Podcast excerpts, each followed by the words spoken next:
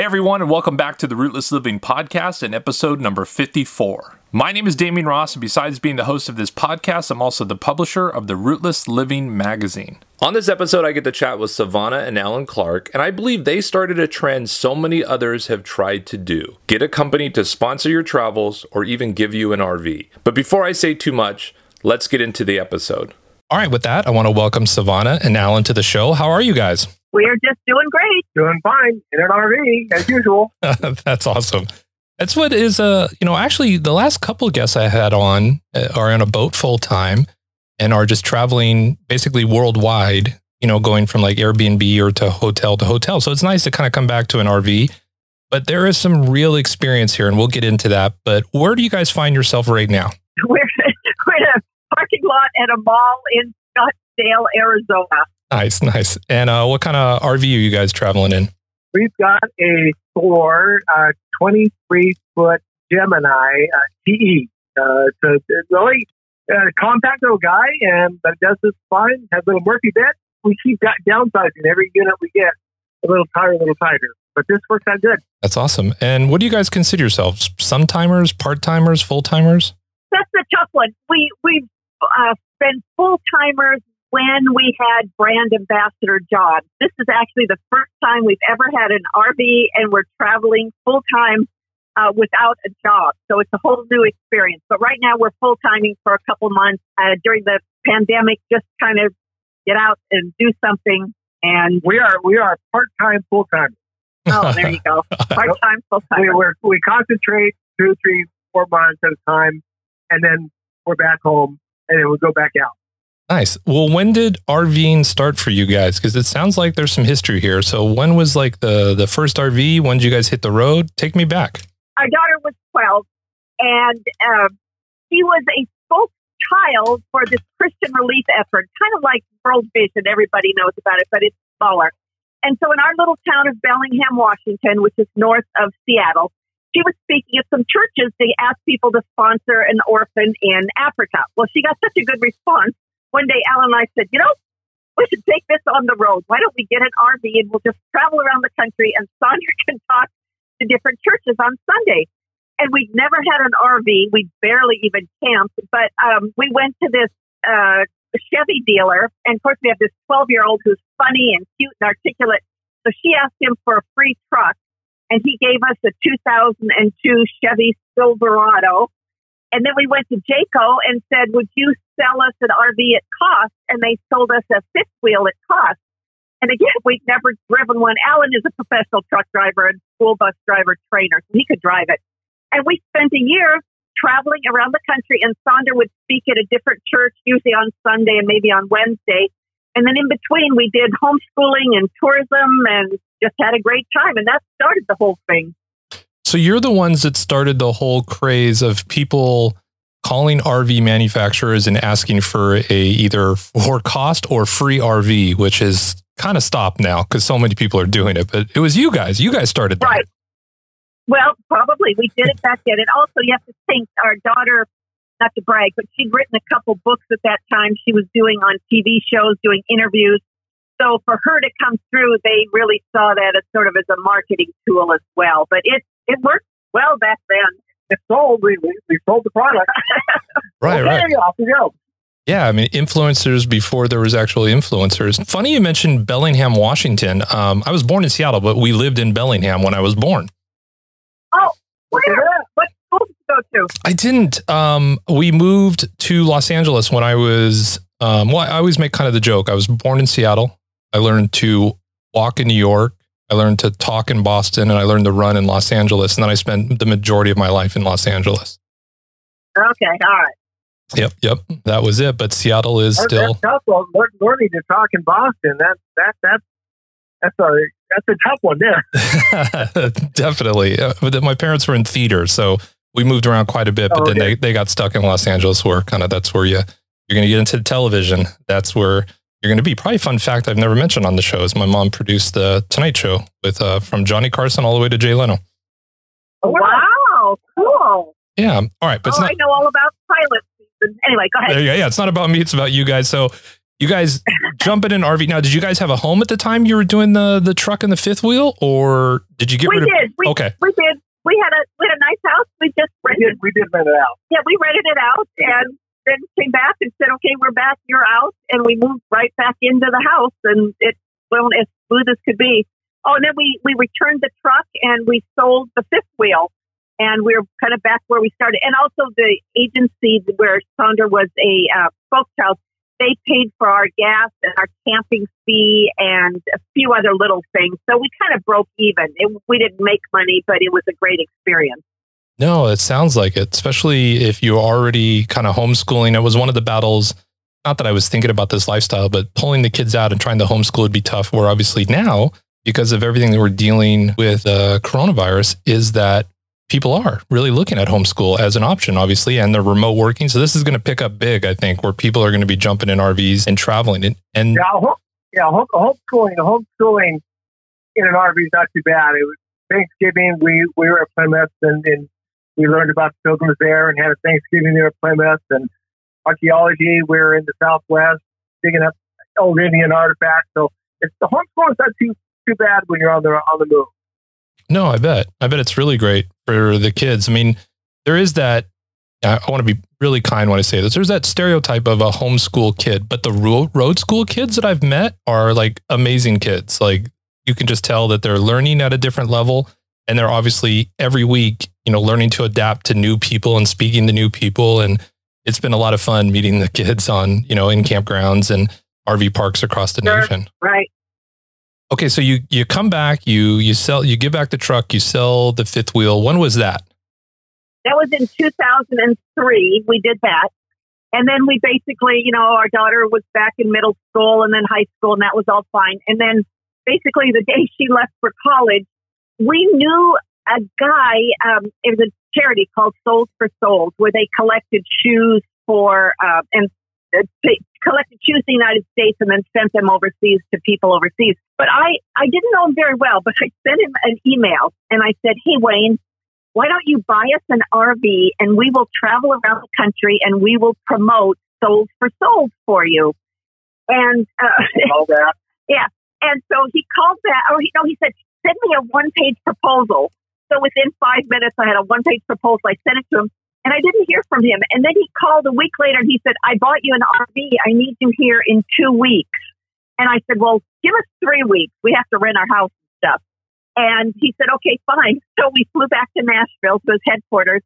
And he had this 34-foot Hurricane motorhome, all wrapped with faces of kids and everything. And we had the most amazing 19 months. We could go anywhere we wanted.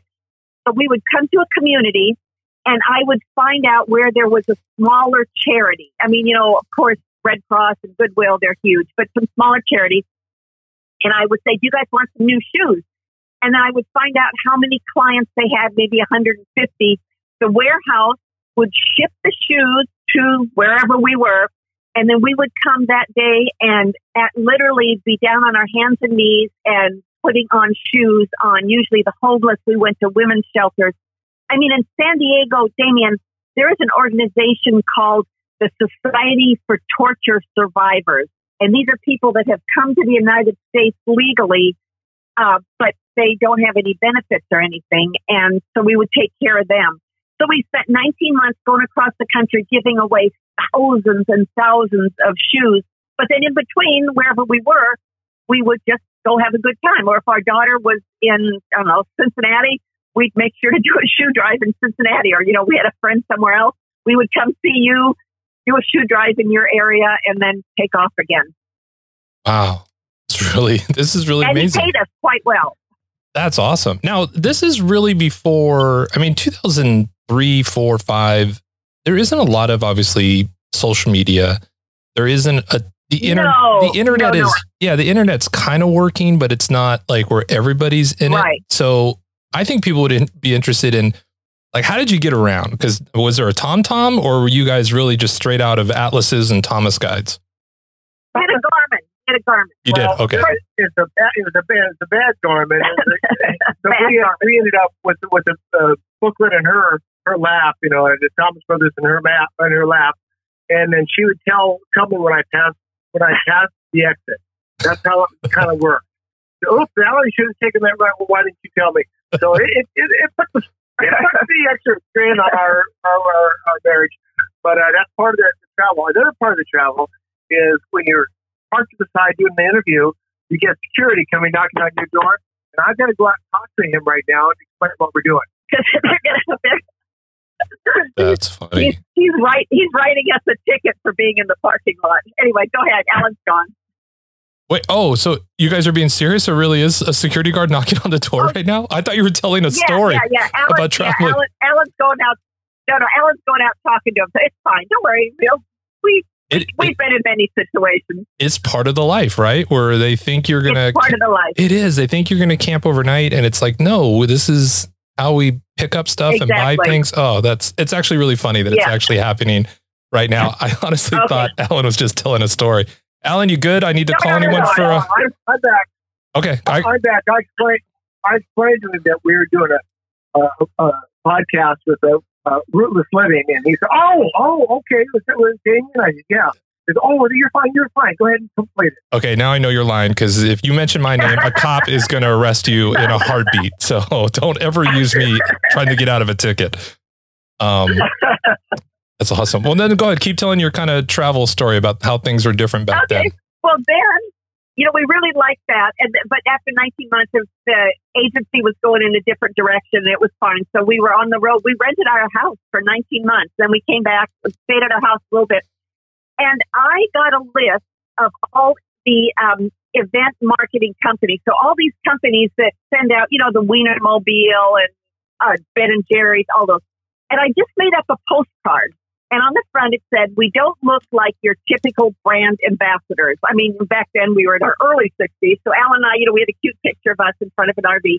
And on the back, it just said, I'm looking for some experienced, professional brand ambassadors. Give us a call. We're ready to represent you. Well, within a week, I got a call from Avon Cares, which is a charity, the charity portion of Avon. And there was the Hurricane Katrina. So they asked us, they flew us back to Philadelphia. We got in an RV with a trailer, and we went to 29 cities that had been impacted by the hurricane. And every day we had to put together 1,400 bags of, we called them hygiene bags. So, deodorant and sunscreen and all that kind of stuff. And then people would just come. And I mean, we had horrific stories of people who just needed to vent and wanted to tell us about how their house was destroyed, but then at least we could give them some basic supplies. So we did that for 29 cities. Came back to the United States, or came back to Bellingham, and coincidentally, there was no connection. A marketing agency called me up, and first thing he said is, "Would you consider working for me in my marketing department? This postcard is so genius. I'd like to hire you in my marketing department." And I said, "No, I don't want to be in an office. Offer us a job." So this was actually a $10 million program that Avon was doing to reach the Hispanic market. And Alan, tell them what we had to do with our rough job. Well, they offered us Sprinter Vans, Mercedes Sprinter Vans, and we each had one, and they paid us handsomely per week. And we had to sit there, drive, and open the door, set up a table.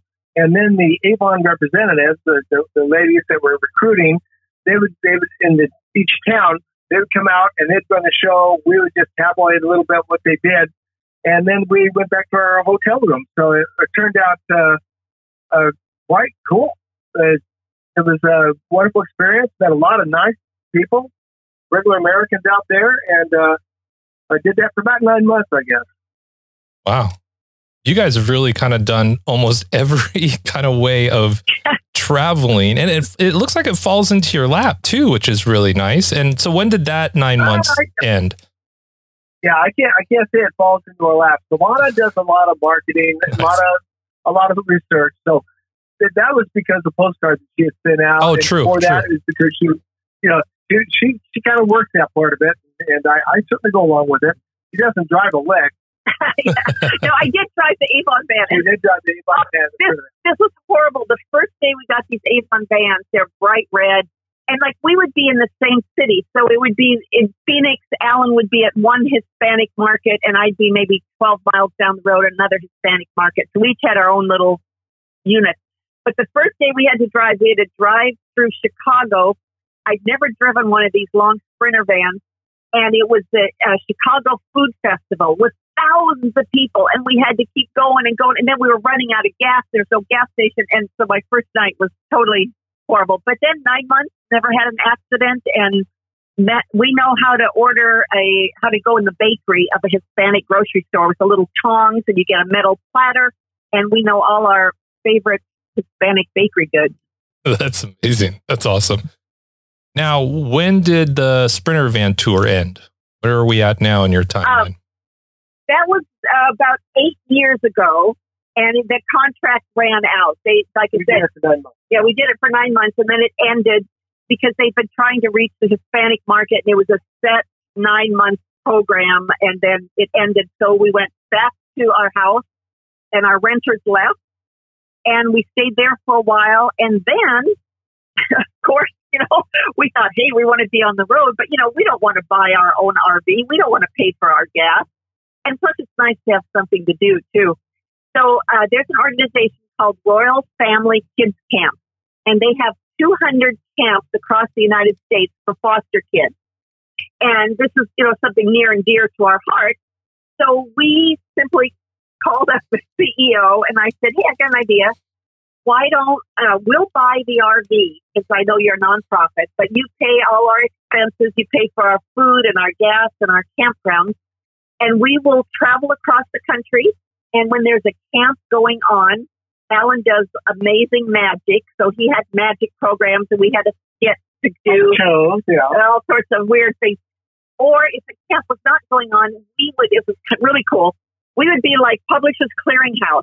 The camp would say, oh, our director, Susie Smith, she's just amazing. So we would arrange that they would know Susie Smith was at home. We would drive up with our RV that had Royal Family all over it, kids' faces. We'd honk the horn. Susie would come out, and we would have balloons and a big sign and say, congratulations, you know, we're honoring you as being an amazing volunteer for Royal Family. And then they cry, and, you know, then we have pizza, whole party.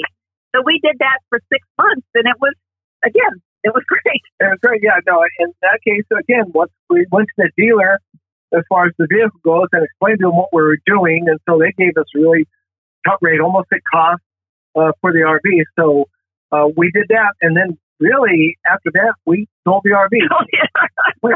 we buy them or we get them and we turn them back. So we sold that one, and we're probably gonna do the same with this one we have now. We're gonna go about another 5 months until Europe opens up, and then we'll probably sell this. Unless we can get a job somehow for a purpose. It's all or nothing. That's amazing. Now, what I liked what you said in the beginning, what I kind of heard was this is the first time you're RVing without a job or a nonprofit or an organization that you're out kind of helping get the word out about. It's just you two just enjoying the sights. How's that been in regards to it being different? Or is it just, you know, it's not a big difference because it seemed like you guys were still exploring in between working as well. It is different. I tell Savannah right now we have a superpower. And that superpower is that we are totally adjustable with the time. We try to get into a regional camp north of Phoenix here. And she said, no, it's all plugged up this weekend. There's no chance you can do it. And she said, yeah, nothing will open up till Monday. And I looked at her. I said, "Well, book it, Savannah." And so we're not constricted to. Oh, we have to be in this town at this time right now. We can absolutely maneuver our time to match what we're interested in. So that's a plus and that's a bonus. But I don't think it makes up for what we do. What we would do when we're working is that we'd be put into a position, into a town that we'd never, maybe ever plan on being. And we would find gems, you know, when we're not working, we'd find special little museums, special little sculptures, special little things that we would never have gone to on our own. But because we needed to be in that city and be there in the morning, we could take that evening and see some neat things. So it's a yin and yang. I think I prefer working as compared to just out here on her own. But there's good things on both ends. Yeah, I think I prefer working as well, because but you also have to realize the jobs we had, other than the Avon, we pretty much set our own schedule. So I would say for Soles4Souls, we're going to do 2 shoe distributions a week. And he went, okay, that, you know, our boss said, okay, that was it. And with Royal Family, we did just what we wanted. But we're not very good at just traveling to travel. But I find all sorts of weird things. We went to a date museum and had a date milkshake, which was something. We found the largest hand-dug well in the United States. So, you know, we do all those, but it's still, I kind of miss thinking, oh, we could be at a Royal Family Camp, or, oh, we could be giving away shoes at this charity over here. So, we just we were going stir crazy. We had plans to go to Morocco and do some travel there, and of course that closed up, and we really couldn't go to a lot of places we kind of were planning to. So it was like, you know what, we're antsy. Let's get a unit and start traveling. At least go south where it's a little warmer. I hear you. So the plan is to continue just kind of traveling until kind of borders open up. And it sounds like there's a little bit of an idea of going over to Europe. Would that be trying to, you know, rent an RV or a van in Europe and travel? We've actually done that. We rented an RV in Holland, which was really cool. The one thing we do, again, I think you can get paid. We're pretty cheap. But we do house sitting over in Europe. So we've done house sits in Spain and France and Portugal and Luxembourg and Japan. So we go over and we'll do a house sit maybe for 3-4 weeks, and then we travel around for a while, then do another house sit. So that's kind of what we're looking forward to doing. These house sits and the organization we kind of work through, they usually they want to travel, but they don't want the pet doesn't go with them, and so they want their pet, their dog typically, to be in the same neighborhood, do the same walk, not have that anxiety of a kennel. And so we come in and we go, okay, we'll certainly do that. For 2 weeks, we'll be in France near the accelerator, you know, large accelerator underground. And we'll be there for 2 weeks. And we'll just explore during the day. We take the dogs on a walk in the morning and in the evening. And in between, we can go travel the area. So it works out real good for us. And, of course, it works out good for the folks that leave, because we have a tendency to give them updates of their animal. We'll put them in outfits. They give them an email picture. Oh, here's what Flippy's doing today. He went to the circus. They like that, and they feel good about it. We get to explore their neighborhood and live and go to the bakery and greet the baker in the morning, and he gets to know us. And so it's a fun experience. I'm going to ask a question that I think the world would ask, and it's said in a way that I think is offensive, but I think you'll get it.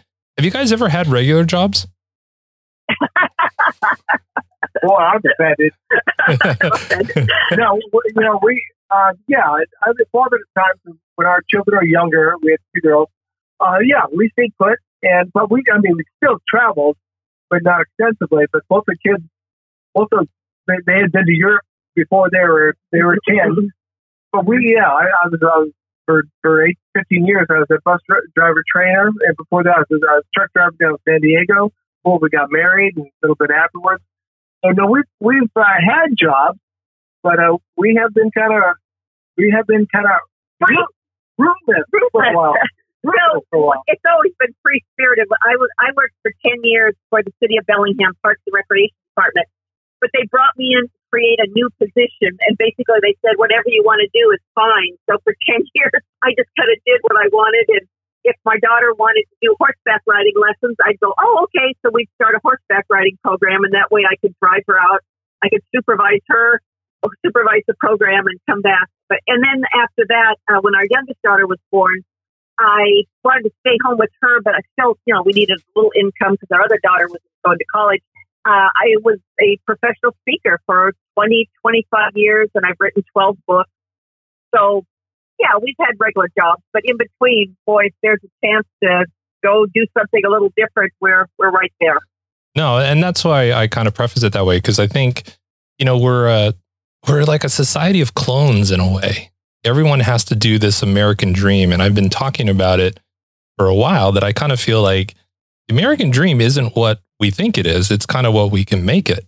And You know, I've had people that are, you know, I've spoken to that haven't been on the podcast yet or whatever reason, but that, you know, they worked circuses for years. They did this kind of really interesting. And I hate that they have to phrase it as this odd job, because it's not really odd. It's just really cool that you get to do it while traveling. I think that's where, you know, I mean, if I was working remote from home and I had kids that were homeschooled or no kids, I would be looking at being able to travel while working, especially now with internet, which wasn't really, you know, again, when you guys were talking about the port, it wasn't like as good and easy to get as it is today for you guys. I mean, you could think about the work you guys probably could have done if the internet was around in the 80s and 90s, how you guys could have even started this earlier.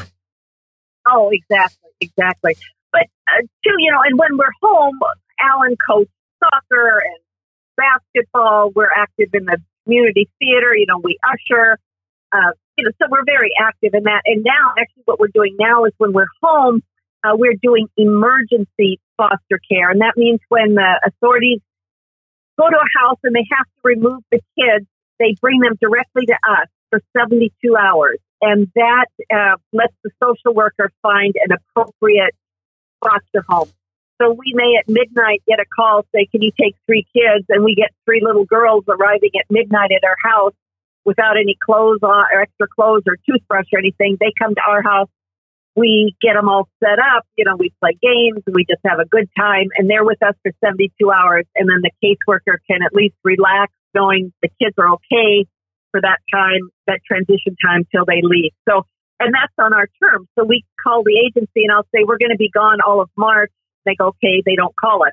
But then April 1st, they'll call and say, can you take kids? So, you know, we're still involved in the community. It's not like we're just traveling to enjoy it. We always like to have a purpose. Yeah, I think most full-timers, at least I've met full-time, let's say RVers, after like year 2 or 3, they start thinking back, especially if they sold their home or given up, if let's say that a rental, the idea of having a homestead, because there is something really nice about being able to go back, kind of regroup for a while. I don't know if everyone can, you know, sell their RV and then get an RV at cost and then sell their RV. But, you know, there are people that are able to do that. And it's still a really... Everybody can. You buy our podcast here about, you too can do it on a dime, on someone else's dime. Exactly. No, I think there's a course there that needs to get made for sure.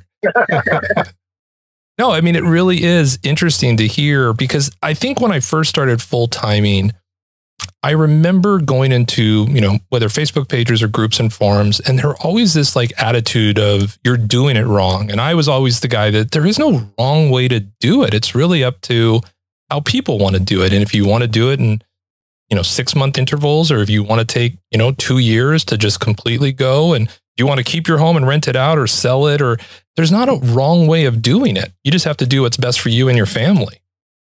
Right. Just at the accumulation during your life, as you add it all up, how was it? You know, what was the general, were there a lot more positives and negatives? And that's kind of the rule. You know, that's kind of like, there's going to be negatives. I mean, you're going to be sitting out here and find a ticket on your windshield when you go near a mall or something like that. And there's, you know, there's places to park where you can't find, and there's dishes that fall, they crack, and all this. But you know, I think the pros double, triple outweigh the cons of their RV travel. You know, well, let's get into that. That's how I kind of like to close out the show. Is I like to talk about a high-low.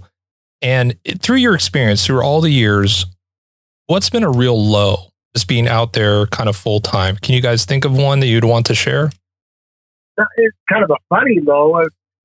In Tennessee, we weren't paying attention to the cold, so we ended up with our black tank and the hose being frozen solid. So I had to take a hairdryer and deal with that personally. Although, you know, that's not injury, and that's not a problem. There's been times where, have we been sick on the road? No, we've never been sick on the road. Not that sick, but I think that'd be the most difficult time. But there was a place in Rainbow, Escapees, that organization Escapees, and they have a home for RVers that are getting too old, or they're in they've had an operation. And it's a convalescent area, for RVers, full-timers, where you can take time, a couple months, recoup, get better, and then off again you go. And the nurse comes, the nurse, it's a campground for full-time RVers in Texas. So the nurse comes to your door, or you could go right next door. They serve 3 meals a day. It's sort of like assisted living. They'll build you a wheelchair ramp to your RV so you can stay in your RV to recuperate. And it was wonderful. I don't know, that was a high. Yeah, it was kind of a high and low. But probably one thing we did, we were going to churches and doing presentations. One time we went to the wrong church and we tried to make a presentation. And we walked in and the minister's up front talking. And we'd been a few minutes late, and I'm in the back going, we're here. And I'm giving them the okay side, we're here. And I'm patting my daughter on the head because they knew they expect a 12-year-old. And this poor pastor's up there preaching, trying to think, why are these people in the back so excited, pointing to their daughter? And then I looked at the brochure of the church pamphlet, and it was the wrong church, and we just raced out of there. But, you know, we really haven't had any low experiences. You know, things like, we went to Salt Lake City. There's the Association for Abused Deaf People, and we gave them all new shoes. And in a way, it was, you know, it's kind of depressing to go to those places. Like, why should there have to be an association for abused deaf people? But then there's staff there that were kind and helpful to these people. They all got brand new, really nice, you know, name brand shoes. So I think it's mostly upbeat. No, for sure. You guys sound. There was one time during the shoe distribution where the company sent us a whole bunch of. It looks like Cincinnati Bingo shoes. They're all black and orange stripes, and nobody wanted them. They're families and all. So we ran out, you know, last minute, and bought a bunch of shoes, general shoes, and made the thing work. But it was like sometimes you have to hot foot it. Oh, another time they accidentally sent prison boots. So we're doing this. Drive for new people, for, you know, homeless people, and they all we got a whole box of prison boots. But we made that work. That's funny. What's the biggest shoe size you guys were ever sent? Oh, let me tell you, this is all. We were doing a shoe drive, and this man came up, you know, and I always say hello, and I'm literally kneeling down, and I said, "What size shoe do you wear?" And he says, "I don't really know because these are the only shoes I have, and I got them used." So we flipped over under the lid, and you could barely, you know, under the tap, barely see 13. I said, "Okay, I'll get you a 13." So I got him a 13. And he said, "Oh, do you have anything bigger?" And I said, "Sure, let me get your 14. So I got him a 14. And he looked at me and said, "I'm sorry to ask, do you have another bigger pair?" And I said, "Yeah." So I got him a 15. And then he said, he kind of hesitated. I said, "Do you need a bigger size?" And he said, "It would be really nice." And we always kept the really big shoes in our RV inside because not many had them. And I came out with a pair of 16, and he goes, "Oh, it feels so good not to have to crunch my toes." That's so amazing. He was, you know, he'd worn size 13, and he actually needed a 16. So, you know, that made us happy. No, for sure. I'm a size 15, sometimes 14, mostly 14, but every once in a while I have to wear a size 15. And so that's why I kind of wanted to ask. And at my first wedding, I had one groomsman that was a 17 and one that was a 19. So it... Oh, no. Yeah, it's one of the downsides. Everyone thinks it's great being tall, but there are some downsides to it, like trying to find shoes, you know, for sure. Well, trying to fit into the RV bathroom. Without a doubt. Now, talk real quick about the books. I think there is a book that's in and around travel, right? Not necessarily. I've got a couple parenting books, a couple business books. So nothing specific, you know, like in my family, I have some family activity books and I talk about the importance of traveling as a family, but there's not one book that would say, you know, be sure to go here or there. No, I haven't done one of those yet. Okay. Well, before we let you guys go, can you tell people where they can find you if you have social channels or a website where people can look you up and see kind of your adventures? Sure. Basically, I think Facebook is the best, which is SavannahClark.com. That's SilvanaClark.com. And then on Instagram, it's Silvana Trek, Trek. But that's basically the two places we post kind of what we're doing and where we're going. We did a hike this morning up here in Scottsdale, and like we have our bikes on the back, our e-bikes, so we ride those lots of times. That's amazing.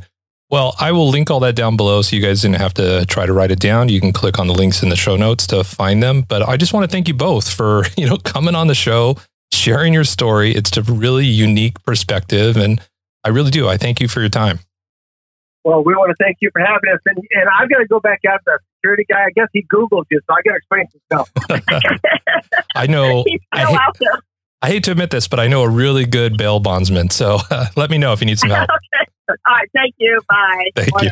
Well, another great episode. It was a ton of fun interviewing Savannah and Alan, and I do blame them for everyone now trying to get an RV for free and getting companies to pay for your travel. I told you so, but what a great and unique story, and just really kind of just that inspiration just to get out there and do it no matter what. If you want to learn more about Savannah and Alan or connect with them, feel free to click the links in the show notes below. Also, just a friendly reminder, if you're enjoying the Rootless Living podcast or the magazine, make sure to let your friends and family know about it. Just simply tag us, share one of our photos on Instagram, share a Facebook post, even share the website. Let people know there's a free digital magazine in and around living full-time in an RV, being a digital nomad, or just finding a different way to live while traveling. And like always, if you think you know someone that would make a good guest, or that guest might even be you, please send us an email at podcast@rootlessliving.com. Again, that's podcast@rootlessliving.com. And let's see if we can help tell your story. Until next week, stay rootless.